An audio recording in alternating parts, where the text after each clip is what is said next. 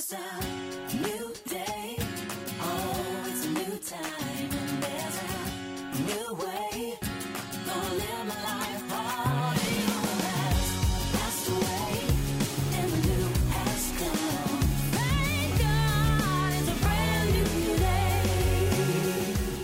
Thank. Thank you for tuning in to the Open Door Ministry Breadcrumbs podcast with me, your host, Barbara Smith. We are here to share our blog articles with you in an audio format. We know that people are very busy and constantly on the go, but we all still need daily inspiration in our lives. It is our goal to share a few thought provoking morsels that will challenge you to stay actively engaged in the Word of God. His Word is the bread of life.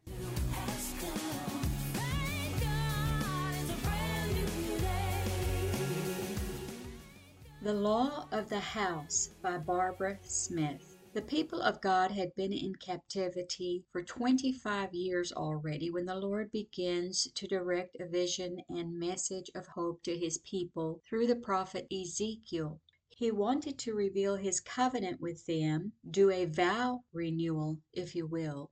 In Ezekiel chapters 40, 41, and 42, we can see this beginning to take place. God began to give them the aspiration of rebuilding the temple. The tape measure is out, and a survey of the structure begins as excitement builds. Specific dimensions and instructions were to be followed to see this accomplished correctly. It was spectacular, to be done in an orderly fashion and according to God's particular liking. God did not want them or us to veer from His plan. We know that everything He does and instructs us to do is for our own good and for a reason. As we continue to read of Ezekiel's vision, we see what really made the difference. Ezekiel 43 1 through 6 says, Afterward he brought me to the gate, even the gate that looketh toward the east. And behold, the glory of the God of Israel came from the way of the east, and his voice was like a noise of many waters, and the earth shined with his glory. And it was according to the appearance of the vision which I saw, even according to the vision that I saw when I came to destroy the city. And the visions were like the vision that I saw by the river Chebar. And I fell upon my face, and the glory of the Lord came into the house by the way of the gate, whose prospect is toward the east. So the Spirit took me up and brought me into the inner court, and behold, the glory of the Lord filled the house. And I heard him speaking unto me out of the house, and the man stood by me. The temples and idols of the heathen, though often pleasant to the eye and of cunning craftsmanship, were powerless. The Spirit and the glory of God is what made the difference in the temple that would be built by the people of God according to God's plan. God first reminded them of the past wrongs, why the glory of God had left them. They had been separated from God because of their evil ways and were admonished to turn back to Him.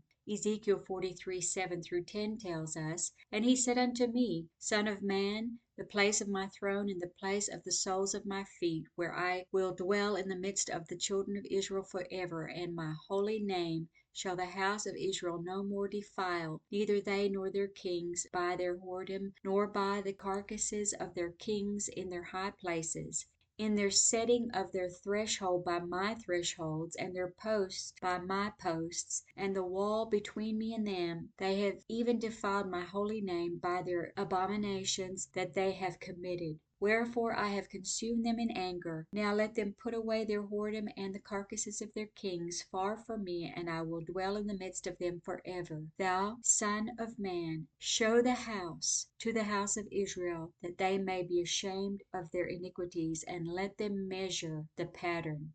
Our first step to being reconciled with God, whether for the first time or subsequent times, is to reflect upon our sins and come to God in submission and repentance. 1 Peter 4 17 through 19 says, For the time is come that judgment must begin at the house of God. And if it first begin at us, what shall the end of them be that obey not the gospel of God? And if the righteous scarcely be saved, where shall the ungodly and the sinner appear? Wherefore let them that suffer according to the will of God commit the keeping of their souls to Him in well doing, as unto a faithful Creator. We cannot win others to the Lord until we first are made clean and pure and do a little housekeeping in our own lives. The simple definition of repentance is to have a change of heart and to do an about face and go the other way. Get back to what we were or what we should be in our walk with God. In 2 Chronicles 7:14 God says, "If my people which are called by my name shall humble themselves and pray and seek my face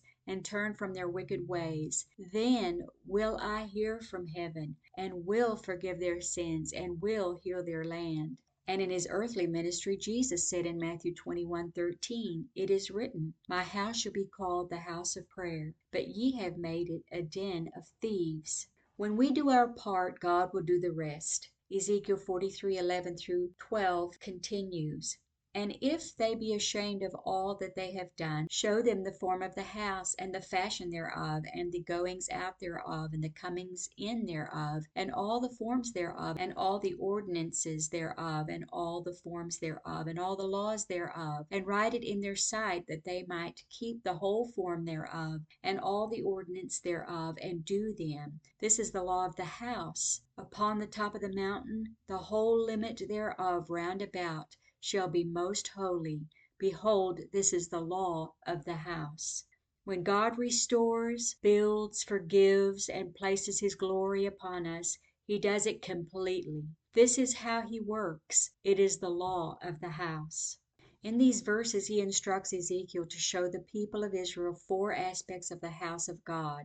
The first one is the form or structure. The kingdom of God, or the church as we know it, does not mean the concrete, wood, or brick structure, but the born again believers themselves are referred to as the church. Ephesians 2 19 through 22 tells us, Now therefore ye are no more strangers and foreigners, but fellow citizens with the saints, and of the household of God, and are built upon the foundation of the apostles and prophets, Jesus Christ himself being the chief cornerstone, in whom all the building fitly framed together groweth unto an holy temple in the Lord, in whom ye also are builded together for an habitation of God through the Spirit. And 1 Corinthians 6:19 states, What, know ye not that your body is the temple of the Holy Ghost, which is in you, which ye have of God, and ye are not your own? The church is not only the temple, but it is admonished in the Word of God to have structure. 1 Corinthians 14:40 says, Let all things be done decently and in order. Within this structure we see positions of authority for the church mentioned. 1 Corinthians 12, 27 and 28 says, Now ye are the body of Christ, and members in particular. God hath set some in the church, first apostles, secondly prophets, thirdly teachers, after that miracles, then gifts of healings, helps, governments, diversity of tongues. Ephesians 4, 11 through 15 tells us why we need this structure.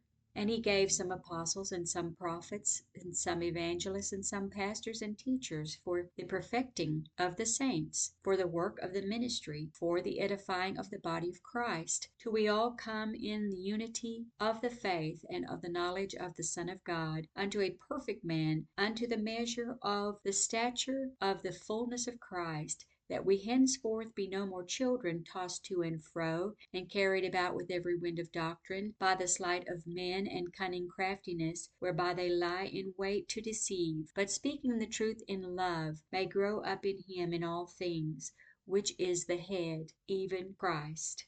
Paul warned Timothy in 2 Timothy 3 1 through 5 This know also that in the last days perilous times shall come. For men shall be lovers of their own selves, covetous, boasters, proud, blasphemers, disobedient to parents, unthankful, unholy, without natural affection, truce breakers, false accusers, fierce, despisers of those that are good, traitors, heady, high minded, lovers of pleasures more than lovers of God, having a form of godliness but denying the power thereof, from such turn away. And he preached to the Romans also in Romans 12 2. And be not conformed to this world, but be ye transformed by the renewing of your mind, that ye may prove what is that good and acceptable and perfect will of God. God knew that we as his church, the saints of God, the body of Christ, would need constant teaching and renewing in his word and spirit. So he put structure as a part of the law of the house.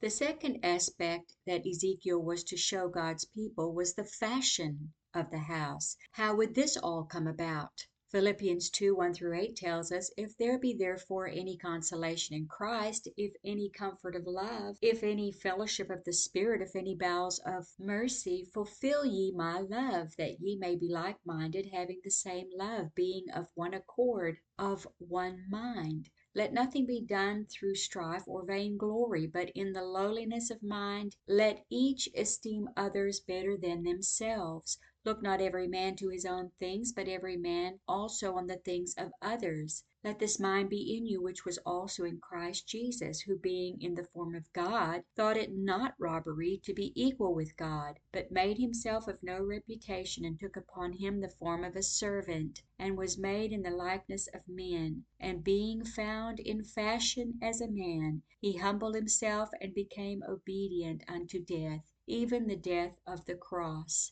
This account encapsulates every aspect of how we can accomplish God's will in our lives as the church. Love, humility, righteousness, submission to God's authority, and unity. Jesus said in Mark 3:25, "And if a house be divided against itself, that house cannot stand." The way we can be successful saints is to follow the example of Christ. This is the law of the house.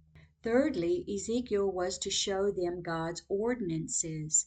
The dictionary definition of ordinance is an authoritative decree or direction, a law set forth by a governmental authority, something ordained or decreed by fate or deity. Synonyms are also order, law, rule, regulation, precept, statute, canon, which all mean a principle governing action or procedure. God does not change his mind on what he likes or dislikes, loves or wills. If he says something, it is for a reason, and it will always be connected in some way to other things, principles, or commands he has given before. If you say you have heard from the Lord, check to see if that word is in accordance with the Word of God given to us in Scripture to validate it, because he will not give you a message contrary to what he already has set forth. The gospel will never change, which is the message of the death, burial, and resurrection of Jesus, and how we can apply this to our lives. Because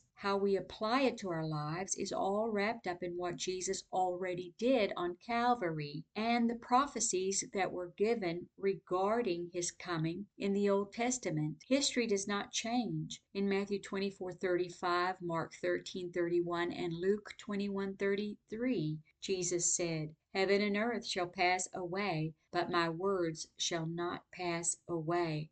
We must keep true to the teaching of His Word. This is the law of the house. Fourthly, He showed His people His law. The Word of God is the final authority of our lives, therefore we should know what it says. It consists of the Old Testament or covenant and a New Testament or covenant. His laws are seen throughout and will never change. However, the Old Covenant only showed us that we were sinners and could never be attained on our own, whereas the New Covenant fulfills the Old in that we are shown how we can live according to it. Romans 3:20 states, Therefore by the deeds of the law there shall no flesh be justified in his sight, for by the law is the knowledge of sin. Galatians 3:23 through 27 tells us, But before faith came, we were kept under the law shut up unto the faith which should afterward be revealed. Wherefore the law was our schoolmaster to bring us unto Christ, that we might be justified by faith. But after the faith is come, we are no longer under a schoolmaster, for we are all children of God by faith in Christ Jesus. For as many of you as have been baptized into Christ have put on Christ.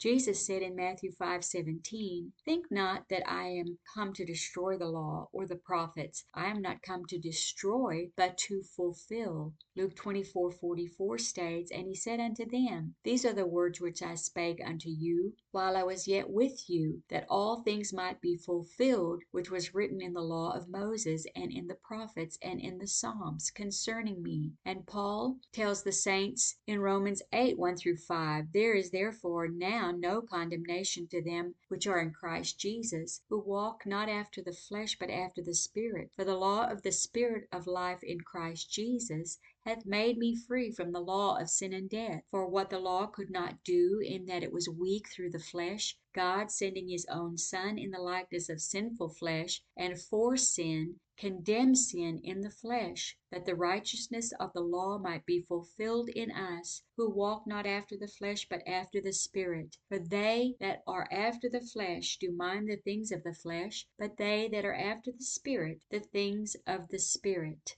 We are no longer under the law that we cannot attain to, but we are under the law of liberty in Christ Jesus. However, this does not mean we do not need to continue in God's laws, because they are a depiction of his nature. But on the contrary, James 1:25 and 2:12 says, "But whoso looketh into the perfect law of liberty, and continueth therein, he being not a forgetful hearer, but a doer of the work, this man shall be blessed in his deed. So speak ye and so do, as they that shall be judged by the law of liberty." With liberty comes promise. However, we now are given the responsibility to fulfill these laws daily, with the help of His Spirit. This is the law of the house.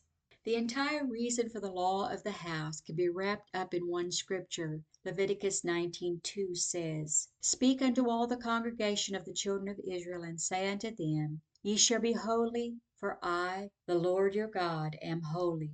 1 Peter 1:13 and 16 gives us the New Covenant version and tells us how to do it. Wherefore gird up the loins of your mind, be sober, and hope to the end for the grace that is to be brought unto you at the revelation of Jesus Christ, as obedient children, not fashioning yourselves according to the former lusts in your ignorance, but as he which hath called you is holy, so be ye holy in all manner of conversation, because it is written, Be ye holy, for I am holy.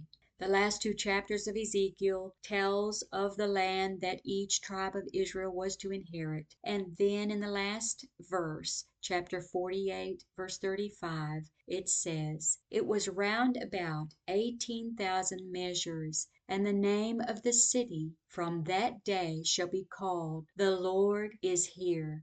John the Revelator sees our inheritance in Revelations 21 1 through 4 and 7 14 through 17, when he says, And I, John, saw the holy city, New Jerusalem, coming down from God out of heaven, prepared as a bride adorned for her husband. And I heard a great voice out of heaven saying, Behold, the tabernacle of God is with men, and he will dwell with them, and they shall be his people, and God himself shall be with them, and be their God.